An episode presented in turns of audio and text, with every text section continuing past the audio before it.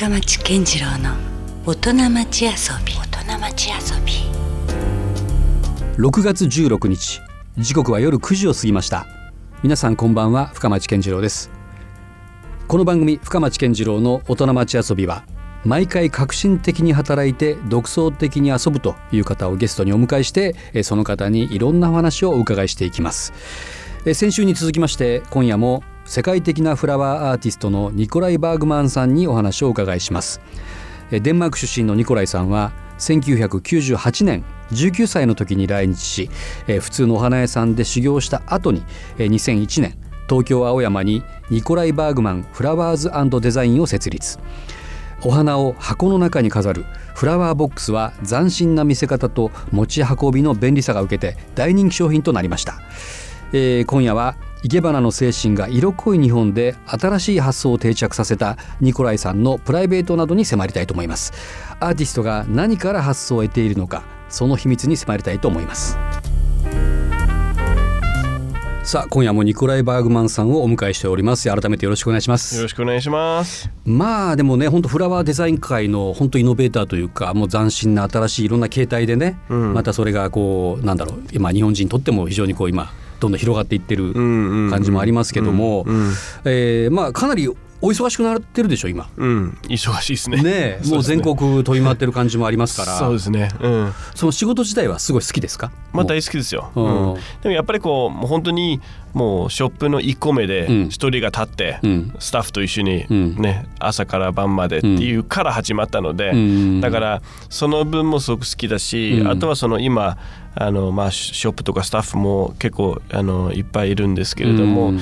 そのやり取りだったり管理だったりっていうのも結構、あの好きになったっていうのはあると思うんですよね。あそうか。だからいわゆるこうアーティストというだけじゃなくてちょっとしたこうビジネスマン的なね。そうビジネスの面がすごく楽しくなってきたっていうのがありましたよね。最初は、うん。あのもう本当にデスクワークとか E メールだったりも大嫌いもう今もそうかもしれないまあねけど、どちらかというとそういうデザイナーアーティストは嫌がる人多いですけどね。でもあのそうあまり好きじゃないですね。どっちかというとあのネコライ・バーグマンの E メールがいつも遅い返事みたいな感じっていうのはあると思うかもしれないね。うんうんでもだんだんそこも楽しめるようになってきたという感じなんそですそこよりこの全体的にやっぱりその、どっちかというとそのまあアントロパネアっていうか、うんもう常に新しいことを発信するのがやっぱ好きで、なるほど。だから、うん、まあグラフィックデザインだったりとか、うんそういうのもたくさんプロデュースしてるんですけれども。あ、そうなんですか？そうですね。花だけじゃないんですね。花だけじゃなくても花を通してのまあうん。グラフィックだったりあ何々だったり、それで言うと、まさにこのソラリアプラザが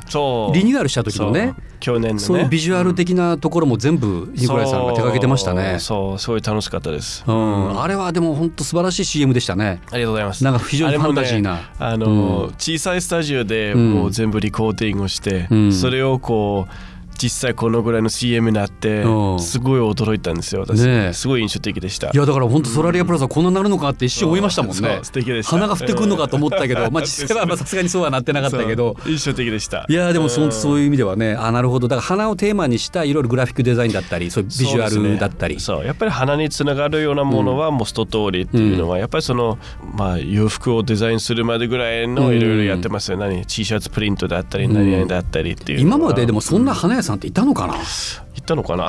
あんまり聞いたことないですよね。そうかもしれない、ね、花屋さんは花を売るというね卸して売るというイメージが非常に強いですけども。でやっぱりそのデザインが好きなので別としてもずっと、まあ、インテリアショップもやってるし、カフェビジネスもやってますよね。そこまで広がってますか？チョコレートショップもやってます、マジですか？食べ物まで。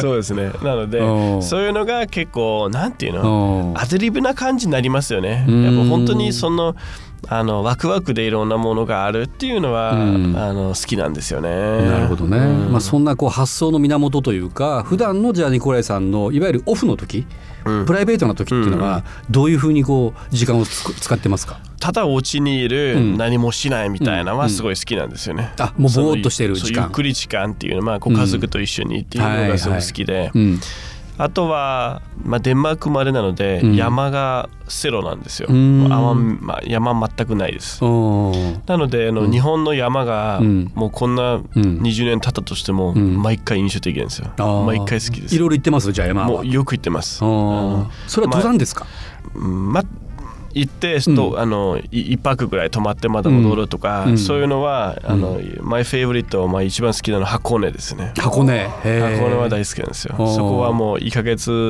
1回2回ぐらい行きますよね。なかなか行ってますね。すね。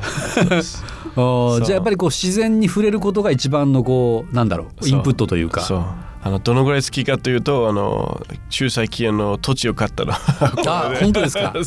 もう別荘じゃないけどセカンドセカンドハウス的な？花を楽しめるようなうん。あの場所をあの、うん。買ったんですけれどうも、ん。そこがまだそんな細かく決まってはいないんですけれどうんもでも花に関わるようなものをなんかしたいなと思ったんだけど公園なのかどうなのかっていうのをちょっと考えてるんですけど。へえいや僕もそんな花は全然詳しくないんですけど、例えばニコライさんがデンマークに行って、まあ、日本に来てね、うん。日本であこんな花があるんだって感動した花とかあるんですか、日本で？日本の花で。あいっぱいあります。あ本当ですか？もうたまらないですよ。いっぱいいっぱいいっぱい。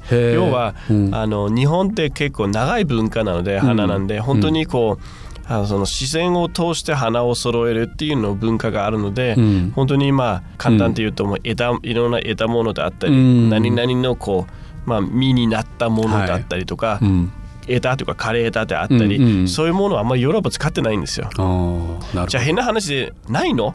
って言うと、うん。うん。いやそうでもない。ありますよ。ああるのはあるんですか？あるはあるんだけどそれを使う瞬間はなくて、だからそこはもう花みたいな感じなんだけど、うんうん日本ではこう枝とかう実とかんそれもね演出に使えますよね。そこは一番その僕がこううまくこう、うんミックスをされたっていうような感覚かな。だから本当に、うんあの日本でもその国としての形細長い、はい。もう3,000キロぐらいうん。あって、うん。山もあって、うん。最高の条件ですよね。うん。四季もねそう。あって。そう季節も長いし、季節も。うんでその辺で本当にもういいものがいっぱいあるんですよ。うん。うんなので花のその裁量として花を考えると、うん。日本ではもう本当に一番と思ってますよ。うん別に宣伝じゃないけど。でも本当にそう思いますよ。いろんなね、うん必ずあの世界回ってる時には、うん必ずその町うのん市場行くんですよ。うんもしくはローカルマーケットうん何々っていうのは朝一結構どこでも行ってますが、はい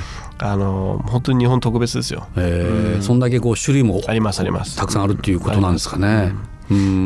個人差があるんですよもの,、うん。ものに関しては、うん。そのそのうん。作ったおじさんの個人差が出てるんで、そこが特別なんですよ、その日本の特別な職人っていうかねクラフトマンシップというか。そこその、うん。その作りっていうかその考え方はヨーロッパなくなってるわけですよ、ああなるほどね、うん。じゃあやっぱその日本でまたそういう触発されることっていっぱいあるわけですね。ありますあります、うん。へえなるほど。そうさあまさにですね日本とヨーロッパのカルチャーミックスというかそれを花で表現しているニコライさんなんですけども、うんうんうん。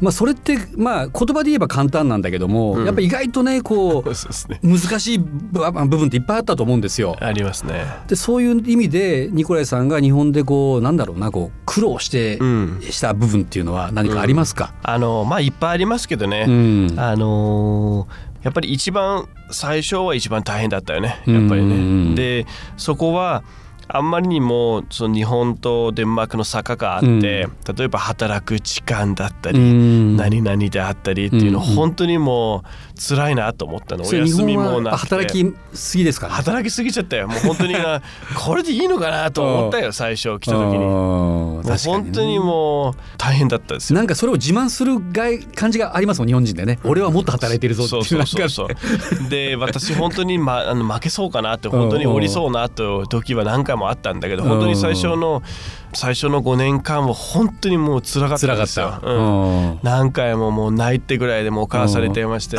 これこれ無理だよもうこうおかしいんだよこの辺にっていうのうんはいろいろはあったはあったんですよ何回もね、はい。特にそのまあ本当に通常の、まあ、日本のうん。結構こう普通の会社で 7, 年7年間は働いたので、よく続きましただからねしかし。そこがうん。もうすごいでも逆にうん。今そのバックミラーを見るとうん。もうかなりの勉強でしたよね。なるほどね。その苦労が実は今生かされていると、まあやっぱりでもそれにしてもやっぱニコライさんはこう本当花屋さんのなんか今までの既存のものとはまた全く違う新しいね、うんうん。展開。それこそ花屋さんがこう百貨店にんお店を展開するっていうことも今まであんまなかったと思あんまりうんですよなかったよね。街角とかにはね花屋さんってあるんだけそどう。そんないわゆるこうデパートメントストアの中にね入るってことはなかったし。一番面白いのは、うん。あの8年もう8年前ぐらいなのかな、うん。あの新宿伊勢丹のはい。メンズ館の8階でショップ開かないかっていう話があった時に。それはなかなか難しそうな。あれ？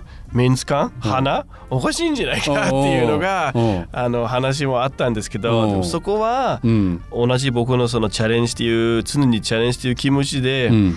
でもうすごいそのお店をよくケースとしてを出してるんですよね、うん。要はいろんなチャレンジしないといけないんだよね、うん。だからあのメンツの8階でフラワーショップが成長するのは、うん。本当に特別だと思うんですよ、うん。うん。いやかなりハードル高いと思いますよそれは。条件だからとしては。そういう意味合いで結構こう、うん。いろんなもう常になんかやってみて。だだって、うん。まあ、心配もやりましたからね。だからその辺がたまに自分の、まあ、よく言うんですけど自分のミステイクで勉強しないといけないっていうのうん。はあれなんだけどそれはあのやっぱりそう思いますけどね、うん。いろんなものをチャレンジして痛みが絶対もう、うん。伴いますよね。ありますよね。うんうんうん。ああ、うん。失敗しちゃったみたいなのありますよね。うん。うん。でもそこからまた次が見えてくるというか。そうそうそうそうそこがやっぱりこう、うん。本格的な勉強になるっていう、うん。要は言葉って簡単ださっき言ったように、って、うんみんな周りの人言ってるかもしれないけど、うん。でもどうしても自分の体で感じてもらわないと。やらなきゃいけないしね、うん。感じなきゃいけないから。そうそうそうう。ん。なのでいろんなチャレンジするんですよね。うん。まあ言い方を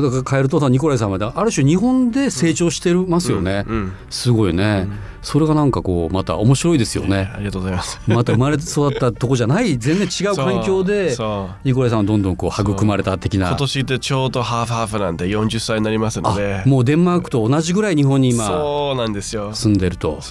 いつかこうデンマークに帰りたいという気持ちはあるんですか？あの多分今でもあの、まあ、実際そのデンマーク帰ってずっとそこです、お住まいするっていうのは、うん。うん。多分ないと思いますけど、ね、あそうですか。ん。うんうんでまあよく行ったりとかするんですよね。あちょいちょいの帰ったりはしてるん。ですかうお家にもデンマークもあるのでうん。そういうねこう行ったり来たりするんですけれども、うん。えーその辺が逆に大事だと思うんですよ、うんうん。私がやっぱり一番自分の日本にあるビジネスで一番大事なことは、うん。外国で思い出すの、うん。デンマーク行く時にあれ？これなんでは日本のお店でこれやらないの？とか、うんなんでこういうふうにやってるの？っていうのは、うん。外国いる時に思い出します。わかりますわかります。でそこが、まあ、よくいろんなクリエイターとか、うんうん。ネコライでどうやってここまでなったかっていうのうん。をいっぱい旅してくださいよってよく言うんですよね。うんなるほどね。だっていろんな外から地球を見ないと、うん。パンケーキと思ってますからね。じゃないとやっぱり、うんうん。まあ、そういう意味でいろんなの見ないといけない。わかります。だからニコレイさん日本に来て要するにデンマーク人である自分を非常に発見したりもあったでしょうからそういう意味ではねあのやっぱりうん。行ったり来たりすると、うん。悪いことといいことっていうのは感じられるので、そこが非常に大事と思ってるんですね。ん。まあそこをだからある種作品の中ではいいところをピックアップして。だから本当にもう旅でも毎月ぐらい旅しますね。へえそうなんですね。旅人ですね。まあおかげさまで、まあ、仕事にはつながってるはつながってるんですけれども、うん。そういうのが楽しいんですよね。なるほどね。まあそんなニコレイさん今後のなんかね夢ってありますか？これからやりたいチャレンジしたいことそうですね、あのまあたくさんあるんですけれども、で、まあ、そういう夢を、まあ、話し始まると、うん。あの私すごく思うのは、うん。やっぱその自分の夢を、うんよく夢ありますっていろんな人言うんだけど、うんうん。その夢を出さないといけないっていうのはそこ思うんですよ。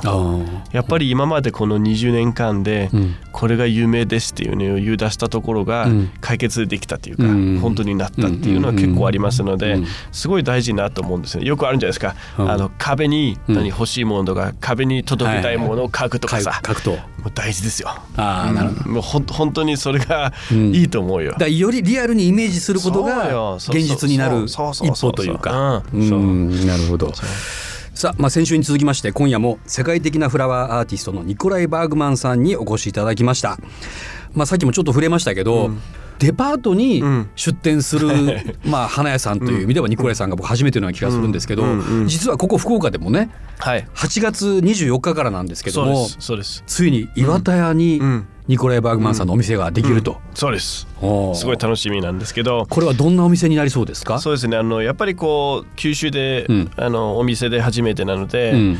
東京にあるお店の雰囲気もこっちで伝えたいなっていうのが町としてなんですけれども、ど。えーで、まあ、その特別が何かっていうとやっぱりその町の、うんその特別なところ個性っていうのはちょっと入れていきたいなと思ってるんだけども、で、まあ、ボックスは代表的なもんなんで、フラワーボックスに、うん。あの福岡で見つけた模様だったりとか、うん。福岡関係の、うん。こうものを作っていきたい、まあ、限定なものもたくさん作っていきたいなと思ってるんですじゃあまあまあまさにこのここにしかないものもそうあるという出しますね。うん。うん。そこが面白いなと思うんですけれども。なるほど、うん。ねまあ太宰府の展示会も含めニコライさんちょいちょい福岡来られてるからね、余計その福岡のことも分かってらっしゃるから。そうそこ本当にもう福岡すごく好きなので、うん。あのもっとこれからも遊びに行きたいなと思ってるので、うん。なるほど、まあ、その辺でじゃあニコライさんに街でばったり出くわすこともあるかもしれないですね。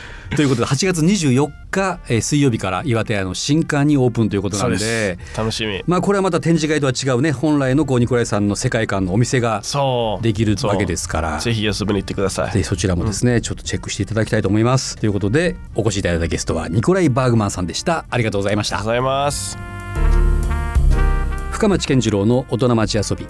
先週に続いて今夜も世界的なフラワーアーティストのニコライ・バーグマンさんにお話をお伺いしました。ということで今夜もお付き合いいただきましてありがとうございました。お相手は深町健次郎でした。それではまた来週。Love FM Podcast. ラ f m のホームページではポッドキャストを配信中。スマートフォンやオーディオプレイヤーを使えばいつでもどこでもラブ f m が楽しめます。ラブ FM.co.jp にアクセスしてくださいね。Love FM Podcast.